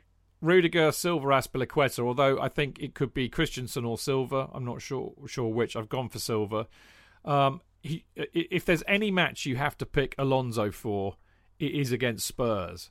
They hate him, and he always produces against them. So, I, I mean, even if he looked a bit tired and leggy uh, against Zenit, Tuchel's got to be cognizant of that fact, and he's got to pick Alonso in my book. Um, I've gone for Kante. I think, you know, big match, you got to pick Kante. So I've gone Jorginho, Kante, and James on the as a right wing back. And this is where it gets interesting up front, because um, obviously Lukaku starts. Uh, Mount... Uh, I, I think, of course, starts. And I, I've gone for Havertz. But I think, you know, I think the interest... Because we don't know how, how Nuno is going to play this. You know, he... And I think, you know, and I'm going to get onto this in a minute. But, you know, I think what we found in the last two games is that there may be... There may be two ways that other teams can cause us a problem, right? Villa, I thought, tactically were brilliant because they... They were they they pre- they basically matched our very high and aggressive counter press, and they had the energy and, and the dynamism to do it. They had hang on, they had three in midfield, so they outnumbered us in midfield. And you know, of, of the three in midfield, they absolutely were right up the arse of Kovacic and of course Saul. Now, okay, I know you can mitigate it by saying, well, Saul had an absolute mare, but I think tactically they had it spot on. Of course, the, so and they had a go. They created far more than we did. They had more chances. If they'd have been able to finish and we hadn't defended so well, that could have been a very different game. And, of course, we've seen the alternative to that with Zenit, where they basically parked the bus, which we found very hard to break down, as we invariably do. And, of course, Nuno and Spurs could do either, and it could be a problem. Um, you have to remember, though, the Villa game, they, they attacked... Uh, m- most of their attacks were done at their left-hand side, our right-hand side, because Odoi was playing right wing-back, if you remember, and Saul had a very bad game. So um, they, these were the two areas that let them through, because uh, um, Odoi hasn't doesn't convince as the right wing-back. So um, I think there were uh, extenuating circumstances for that, actually. I don't, I'd agree with I don't, that. Yeah, I don't think that was a, that because of the typical performance that allowed them in, I think. Um, but Kovacic had a, a brilliant game, as he did against Zenit, who's playing completely out of his skin. Um, so I, I think he'll um, for all Reece James's failings during the week. As you said, I think he was he was he had nowhere to get through. He only provided one cross for Lukaku, where Lukaku was actually quite close. I'll be intrigued to see if he has any space at all, Reece James. I think he put he'll put the ball on a sixpence for Lukaku, and I think Lukaku might score a couple as a consequence, actually, unless they if, if they have a way of dealing with him. It may be then that he does a kind of suffocating game, um, Uh, which he's capable of doing, uh, um, the, the manager, but uh, because of, he's done that at Wolves. But let's see. No, I, I think um, it was it was revealing that when Ziyech went off, I think one of the problems Ziyech has got is that he, he he's a winger, and he, he, he again with Lukaku there isn't really a place for him to play. He seems to come inside all the time or hang around back behind him, and he's not very good at that because he he's an out and out winger who gets ball in from. Whips the beautiful ball in. It's almost Robin-like the way he wanders in from the left or the right and uses his foot to curl it. And he's not playing in that position. I think he's therefore suffering accordingly. And I think Havertz, when he came on against um, uh, um, against um, Zenit, was actually much better because he, he he's much more fluid. And I thought we improved generally in the second half because Havertz was there. Um, so um, I would agree with you. I think Havertz will start. I think he'll play Lukaku. He'll play Mount, who... Um, I mean, to my horror, Ron was there, and I was sitting next to Big Ron. And Ron said, uh, "He said, of course, he said, um, he said, Mount is uh, he's a Championship player. You know, he's not really quite good enough for the uh, for for Chelsea or for." He said, "It's just the hype. The hype has got him where he is." Yeah, well, Ron, Ron, is, Ron is a fuckwit, and you can tell him that from yeah, me. He, he, he's a Millwall fan, and he's a, he's a Millwall fuckwit. I mean, you know, yeah, yeah. I'm, I'm sorry, but Ron isn't qualified to talk about Chelsea. He's well, never no, seen no, these no, heights. No, no, no, no, no. Yes, I agree. I agree. But um, um, no, Ma- uh, Mason, you could see that at the moment, one of the things that isn't quite firing is this this ability. They're playing really excellent football. I have to say the third goal, for example, that Lukaku's second goal against Villa was absolutely phenomenal. The number of passes that went, they're just the first time passing. And you thought, yeah, this is absolutely slick, Chelsea. And then uh, Dave got it and did the nutmeg and just put it to Lukaku. Whap, you're in. Now, if we can play like that in certain moves, Tottenham just will not survive against that kind of football. But you could see it was creaking a bit because Mason, uh, as in both games, um, Mason, Mason didn't play that one, but in this way, it, it, all the others as well, was the final pass, which is slightly off and was intercepted. That happened on several occasions. The dilemma you've got in the Premier League at the moment is, and not even at the moment, always the Premier League, if you mean it, you give the ball away as a move and it's up the other end. And luckily, we've got Christensen playing out of his skin. Fantastic. Both games, both games. Rüdiger playing out of his skin. Um, Silva came on in the Villa game and was brilliant. So you've got all these backups. Um, uh, and Dave comes on. And if you've played centre-half, you know actually that he's he's going to put in a good shift. It's when Dave starts playing um, playing the, the right wing back, wing, wing back. It's not quite as good. And yet there he was providing a wonderful centre for Lukaku to score. So, you know, they've got all these strengths. I don't have a problem with them defensively, the team. I think the team's great. It's just, it's midfield and the the attack at the moment. And I think um, uh, it'll come good. It really will. As he, as he said today in the presser, well, I, he's he's confident that it will, and I'm confident it will as well. So, and we're still winning despite it not coming good. Well, know? we we are, and that's the mark of champions, but it's also the mark of having an excellent defence, which means we don't concede, even when we probably should, and a, and a world-class striker who can take, you know, who only needs one chance to score. One chance. Um, Absolutely. Dane, I had a I had a I had a chat with the the wonderful, beautiful man, legend that is Kerry Dixon today, because mm. he was. He was filing in, phoning in his Prem predictions, uh, but not, not in the way that one would commonly use that rather pejorative term. He is so he is so competitive. He is so he wants to win this. So do you know what he did before last week? He's, he's on last Friday. He said, "Oh, you got you got to no. It was before the Zenit game. He said, you got to like send me screenshots of the league tables because I'm going to be seeing Canners and the others tonight, and I want to rub it in." Nah. You know, he's just absolutely brilliant.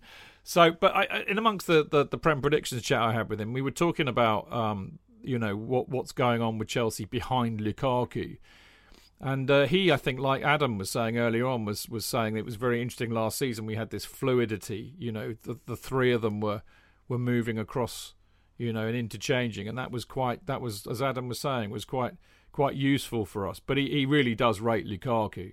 And he's and Kerry being Kerry as a great number nine for Chelsea's basis, and make sure you know get get the ball get the ball to Lukaku because he'll score, you know. But I think I think my point about the wingers uh, and square pegs in, in round holes is, is also very true. And I was wondering, and I've wondered this in the article that I've I've sent to Adam and Football London today, is that when you've got um, uh, you know, are really well organised. And it's very easy now. I mean, anybody, as as as managers have often said, it's easy to coach people how to def- to be defensive. It's harder to coach them how to be creative. So Zenit did a great job, and they were well coached and well organised in every aspect to, to, to try and stifle Chelsea. And I think the only choice you have in, though, I mean, you know, bearing in mind that the, usually the first thing you say is, okay, go wide. Go wide and get it into the box. Well, they stopped that. So I think in, in, in situations like that, you you need one of two things. You either need to put another striker on, go two up front, which gives them far more to deal with. And if, if they're more worried about Lukaku, then the other striker is going to be in the position to take advantage of any space, whereas our two behind never seem to be in the right place to do that. Or you need uh, a real proper number ten, a creative playmaker, a, a player yeah. who has genius and flair, who can unlock the defence on their own, as in a Hazard or a Zola, players of that ilk. Or a Modric. A Modric. Well, I don't think... I think Modric, well, maybe when he was younger, because Modric plays yeah. a lot deeper now. But, you know, a proper creative number, you know, the classic number ten, who drifts in the hole, creates... can drift in and out of the game, but is a genius and, and has flair and just creates something out of nothing, because that's how you beat stubborn teams. And and we don't have, I don't think, in the entire side, a number ten, because Mount is a number eight in my book all day long. Havertz, I'm not quite sure what he is, but he is quite special. I go, I'll give you that. But I don't think he's a number ten. And Pulisic, I don't think so. He's a winger. Ziyech is a winger. Hudson-Odoi is a winger. Werner is a winger, so I think that's that's we have a we have a, a a gap there. We have a you know a missing piece there. I think I'm going to ask Dane first because John J K's kind of agree. What do you think, Dane? Well, to an to an element, what we're saying is no matter how brilliant we are uh, organised structurally under Tuchel, we're saying there's a little element of square pegs and round holes to an extent. You know, I really like Havertz as a striker or a second striker. Uh, Ziyech can play in a three or on the wing. I feel sorry for Ziyech. He was definitely bought for Frank's style of play in Ajax. He had lots of pockets and spaces and fast players ahead of him. He hasn't got that at Chelsea. So again, it's a bit of a square peg and a round hole. Like you said, Mount as well, a number eight. Can you push him back in the holding two? Well, put him that into a three a in midfield, Dane. That's what I would do. He, he would have to change his his formation. I think he, he's only done that once, as he was. He's played the four two three one two call, and it was a little bit lopsided. Uh, yeah, uh, uh, Hudson-Odoi winger, Pulisic winger. It is, it is, it is an element of square pegs and round holes, but we're getting away with it because we're so well organised. Uh, we know we've talked about Lukaku. I think he's only had two real chances since he signed for Chelsea, and that was in the games against Arsenal. Last week at Villa, they was half chances at best. But like you both said, you spend one hundred million for those players to score their half chances, and he's been absolutely amazing. R- tomorrow, uh, sorry, on on on Sunday... I'd, I'd like Kante to be in there. I don't think he will. I agree with you. I think he'll play Havertz. He really likes Christensen. Does that mean that Reece James misses out and, and Dave goes to right wing back and Christensen comes in on the right side with Silva? Uh, again, I'd like I'd like Ucic. I'd like to see Werner off of Lukaku, but then who sits behind him? We haven't got a number ten, like you said. And it'll either be Mount or Havertz. Uh, I think... You know, again, I don't want to get into a debate of, of Mount. You know, we we all we've all got Twitter. We all view what people write, but it's so easy to say he, he doesn't have a good game because he's in that uh, position to you know to attack, to to try and, and find chances for Lukaku to try and spread the ball. But he did very well defensively as well. He he he's so intelligent. He's smart. He blocks areas. He screens areas really well. So attacking wise, yeah, he didn't have a good game. He. He gave the ball away a few times and, like J K, put us in trouble. But when they had the ball, he was very good defensively. Uh, you always notice little things when you haven't had a drink at football. So I know. I, I, I Usually how that. shit it is in my case. But... yeah. So I noticed that. So yeah, it is interesting. I'd love to see uh, Werner off Lukaku, but he's no, he's going to play the two behind, and it's probably going to be Mount and Havertz. Mm, I think you're right. And I mean, you know. Just to have another go back at Ron, because even though I had a go at him, I still don't think it was enough. Um, you know, there is not one former football player, uh, either Chelsea or, or other team or football pundit, that thinks that Mount is shit. They all think he is absolutely superb. I agree, I agree, I agree. So I agree. Why does Ron think he knows more than the entire footballing professional world? He used to play with Johnny Bumstead. What, tiddlywinks? Because he might as fucking well have done. What's happened to Ron's rumours? The rumour um, is he's an idiot, I think.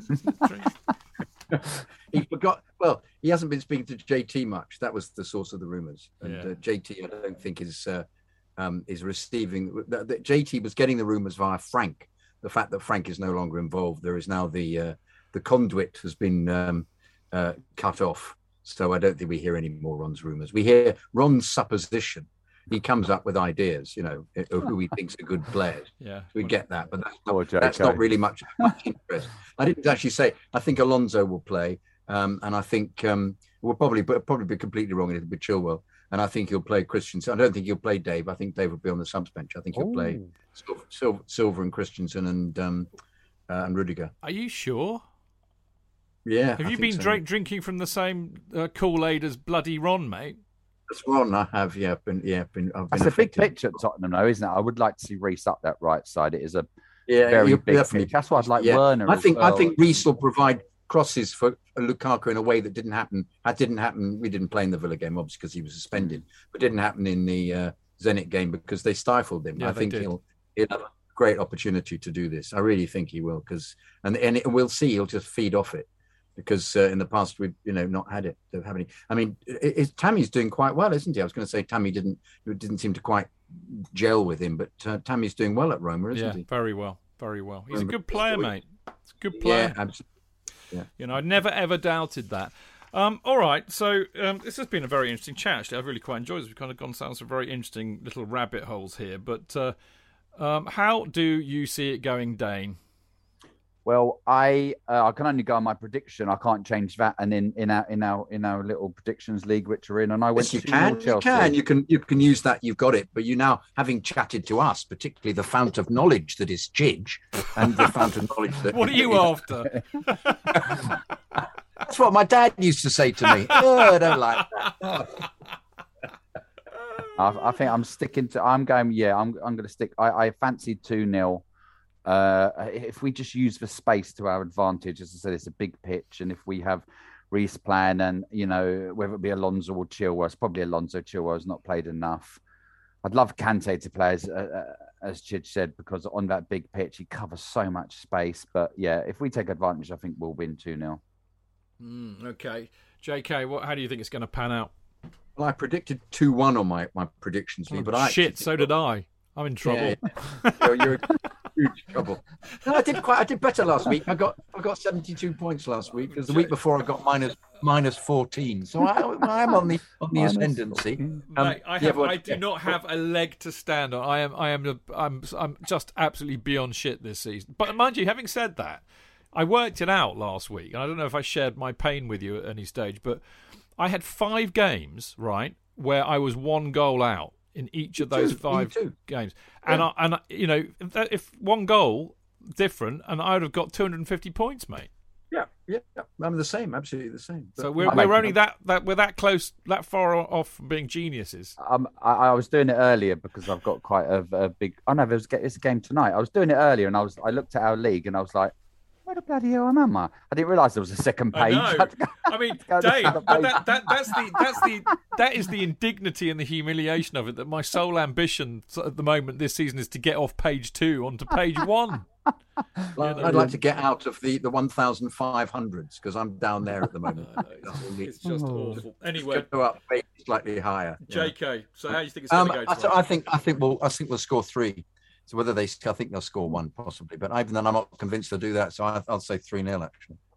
Do you know what? I think I think it, it it's an incredibly. I mean, we all want us to smash them. Ooh. That go on. Say depend on whether Kepa plays. I think if Kepa plays, it'll be three one. Well, because you, you think Mendy might be unfit. Yeah, I do. Yeah, I really hope not for obvious reasons, but um, because he is just phenomenally good. He's played fifty matches for Chelsea and he's kept twenty-nine clean sheets. Yeah, phenomenal. I mean, I think we need to stop talking about Mendy in terms of, oh, well, he was just kind of somebody we had to get in because Kepa was shit. Weight. Yeah, make, make weight. weight. Never, ever. This is yeah, a world... By all accounts, by all accounts Chidge, we were in for that Donnarumma. We yeah. was in. It was only uh, Mendy apparently surprised everyone. Well, not Czech, because Czech rated him quite highly, and they they they they, they soon, you know, stopped contacts with Donnarumma. Well, there you go. But I, I actually think this this keeper is a genuinely world class keeper, mate. So I do, yeah. I would be very agree. worried if he is unfit. But hey, we'll, we don't know that. But uh, J K I, and and Dane, I I think that this is a really difficult game to call. Actually, I really do, because we don't know what Nuno is going to do, and I and I and I think, I mean, because you know, you can look at it on paper and you can say they've half their team missing or half half injured, you know, and on paper, as Ricky very honestly said, you look at the teams on paper, we are up two we're two goals better than them as a side, I think, but it's a derby. They don't score or concede many goals. We don't score or concede many goals. So, you know, your intelligence would say there's not going to be many goals in this. And, and historically, recently, there haven't been either. But the thing that really queers the pitch, as it were, is that we all know, having seen enough football, that derbies can be mental, and you can get these outlier results, you, you know, like six one at the Lane. You know, you can get them. You can get them, and it could easily happen. And the mad thing about it is it can go each way. I mean, that's that's the frightening thought too. Um, so I think it's really, really hard to call it. However, that having been said, I just do think um, that we are we are so good defensively at the moment. I'm, I'm touching wood, but we are so good defensively at the moment. I think the key to that is Mendy starting, I have to be honest. But we're so good defensively and so well organised across the pitch that we are such a tough nut to score against and a tough nut to crack. So I don't conce- see us losing, because I just don't see us conceding many goals, if any. I think the issue remains creatively and, and what we do up there. So I think a lot will depend on whether, you know, Nuno goes for it or Nuno parks the bus. But I think either way, we've got enough to get past them, and because we've got Lukaku, basically. So, um, as, as, you know, I'm, I'm never predicting anything but a Chelsea win or, or not to not Chelsea not to lose. But I've I've gone two one in Prem predictions, and I'm sticking with that because. I, yeah, because I just think I think that you know, in, you, you know, it, just using your noodle, it tells you it's going to be cagey, it's going to be tight. You know, there won't be many goals, but we are better than them, so we'll we'll we'll edge it, I think. But you're right. No, I've just gone. I've just gone via this Reece James. If he's given any freedom at all, he's yeah. the pitch is very big, and he whips any of those crosses yeah. over. I reckon that Lukaku, if Lukaku doesn't get on the end of them, somebody else will, because they'll be so worried about Lukaku getting on the end of them. Yeah. I mean, of a, of a point of related interest, uh, by the way, I was listening to the, the wonderful uh, Hawksby and Jacobs show today, which I, I really do like listening to in the afternoon when I'm not, not talking to clients and things. And they do a predictions thing too, which made me chuckle, because I was thinking, oh yeah, we know we know the pain of that one.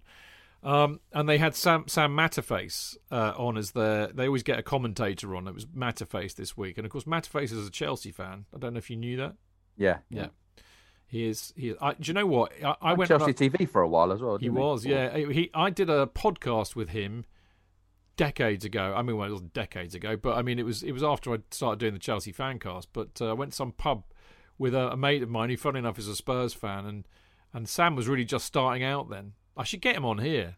Get you know, you owe me one. I went on your bloody podcast, mate. Anyway, he was. Do you know what he said for his prediction? He's he's gone four nil. You know, and they all they all looked at him like he was stark raving mad, and he said, "Yeah, but you know, Chelsea are are that good, and they are going to click sometime soon, and when they click, they're going to give somebody a hammering." Which I think is really picking up on what you're saying, J K, that it could go that way. You know, if it clicks, if Mount, you know, finds his passing feet and his shooting feet, if Havertz, you know, gets his head out of his arse and starts playing like the silky player we know he is, if Reece is putting those balls in for, you know, Lukaku, because the reality about football is it's a game of margins. And at the moment, we're on the wrong side of those margins, I think, but it's going to click sometime. We're on the wrong side of those margins and still winning. Yeah. Yeah, that's right. But I think when we get them right, we're going to, we are going to dish out a few hammerings. Yeah. Let's hope it's on Sunday, eh? Oh, please. I, I don't care how many points I lose in the Prem Predictions League if Chelsea issue a due thrashing to Tottenham Hotspurs on Sunday. Yes. I would be very yes. happy. There we go. Now, um, I realise in our, all of our excitement about talking about the football, which is exactly how it should be, I've completely forgotten to give a veritable plug for the uh, football prizes competition this week. Of course, we had the uh, we had the Didier Drogba shirt last week, uh, which I don't know who won, but that finished on Wednesday night. But this week, uh, you can win a signed and framed Callum Hudson-Odoi shirt. And it's the last season's away shirt, so the, the Palace shirt, he says, uh, curmudgeonly like. Um, so there we go. So it's a Callum, Callum Hudson-Odoi signed and framed shirt. Tickets for four pounds ninety-five each. The draw ends next Wednesday on the twenty-second of September. There are ninety-nine tickets on sale, so you need to get in there before it sells out. So I shall remind you again on Monday's show. But the uh, the uh, the place to go to is footballprizes.co.uk forward slash product forward slash Hudson hyphen Odoi. So get on it quick, peeps, and uh, I'll put a tweet out with all the info sometime over the weekend, no doubt. So there you go.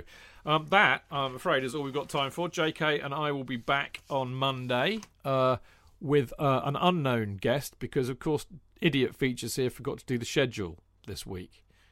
You noticed on my WhatsApp group when I, I, I very contritely mentioned to you all earlier. Can Dane do it? I don't know. We are, we're always ha- always happy to have Dane back. Always I did, I, the worry is I'm at a wedding on Sunday, so I'm not watching ah, the game. Oh. And uh, you're not not, not, so, not the same wedding as Ricky, are you, mate? Oh no, he's tomorrow. He's oh, tomorrow. tomorrow. He said, right. yeah, yeah. No, I did think about it. I thought, shall I offer? But then I thought, well, yeah. If I haven't, if I haven't really watched the game, I'm best. I'm going to get is I suppose the highlights on Sunday mm. night. Don't worry about it, mate. But uh, we'll we'll grab somebody. Somebody will be free. We always get somebody. Um, so there you go. So me and J K for certain. Uh, we have selection issues uh, for Monday, but we will resolve them. Um, but uh, as far as that's concerned, it's been brilliant having you on the show as always, Dane. What a treat having you t- t- uh, two weeks running, which is lovely. Uh, enjoy your oh, weekend. Absolute pleasure. Can I just actually readdress? Waste your time for a little. I'm yeah, just going to readdress something from last week. I got a bit of stick from a friend of the show in Chicago Blue, Brian Wolfe.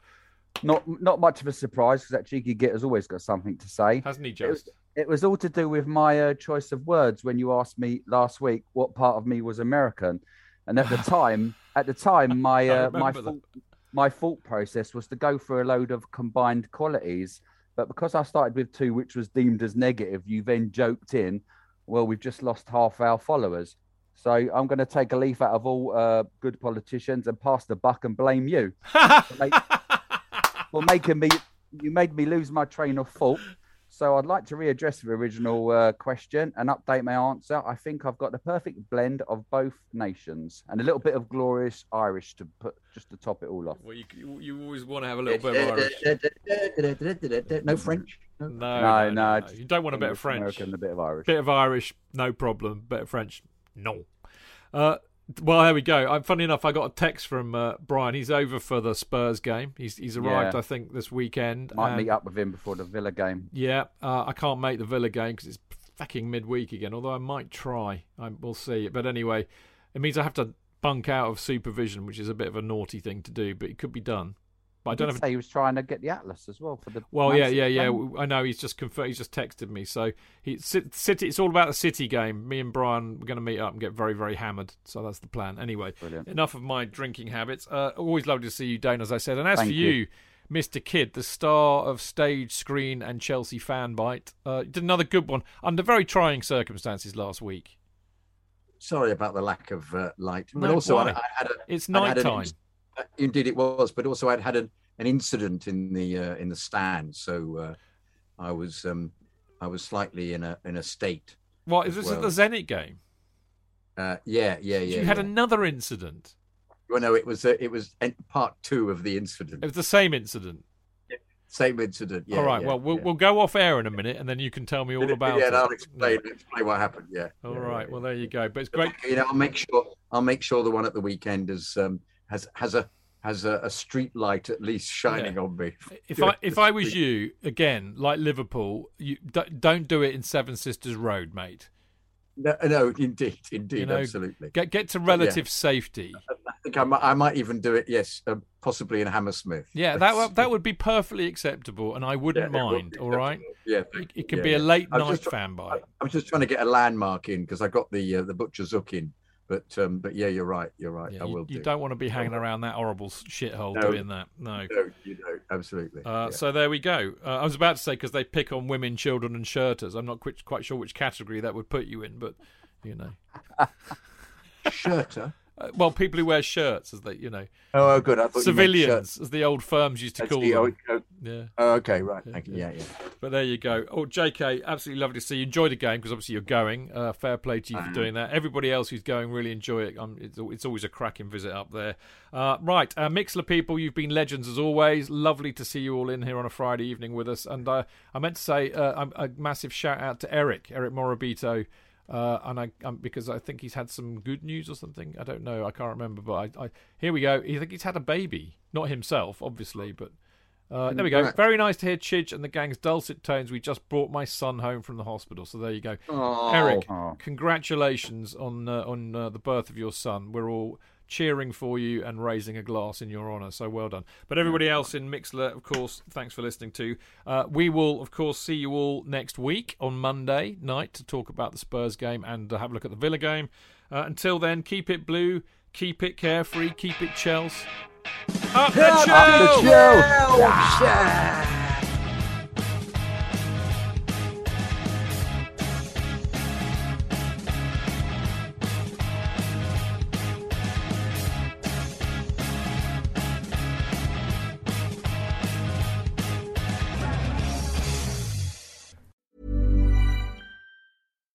Eine Frage. Wie schnell war der Aufschlag? hundertfünfzig Kilometer pro Stunde. Wie lang war der Drive? zweihundertneunundzwanzig Meter. Wie lange hast du geschlafen? Oh, sieben Stunden, vierundfünfzig Minuten. Letzte Frage. Trainierst du deinen Körper und deinen Geist mit der Achtsamkeit? Ja, genau das mache ich. Wir alle haben Fragen. Und die neue Apple Watch Series sieben hat die Antworten. Auf dem bisher größten und fortschrittlichsten Display. Die Zukunft der Gesundheit am Handgelenk. Lieferengpässe möglich. Erfordert ein iPhone sechs S oder neuer App aus dem App Store. Abo erforderlich.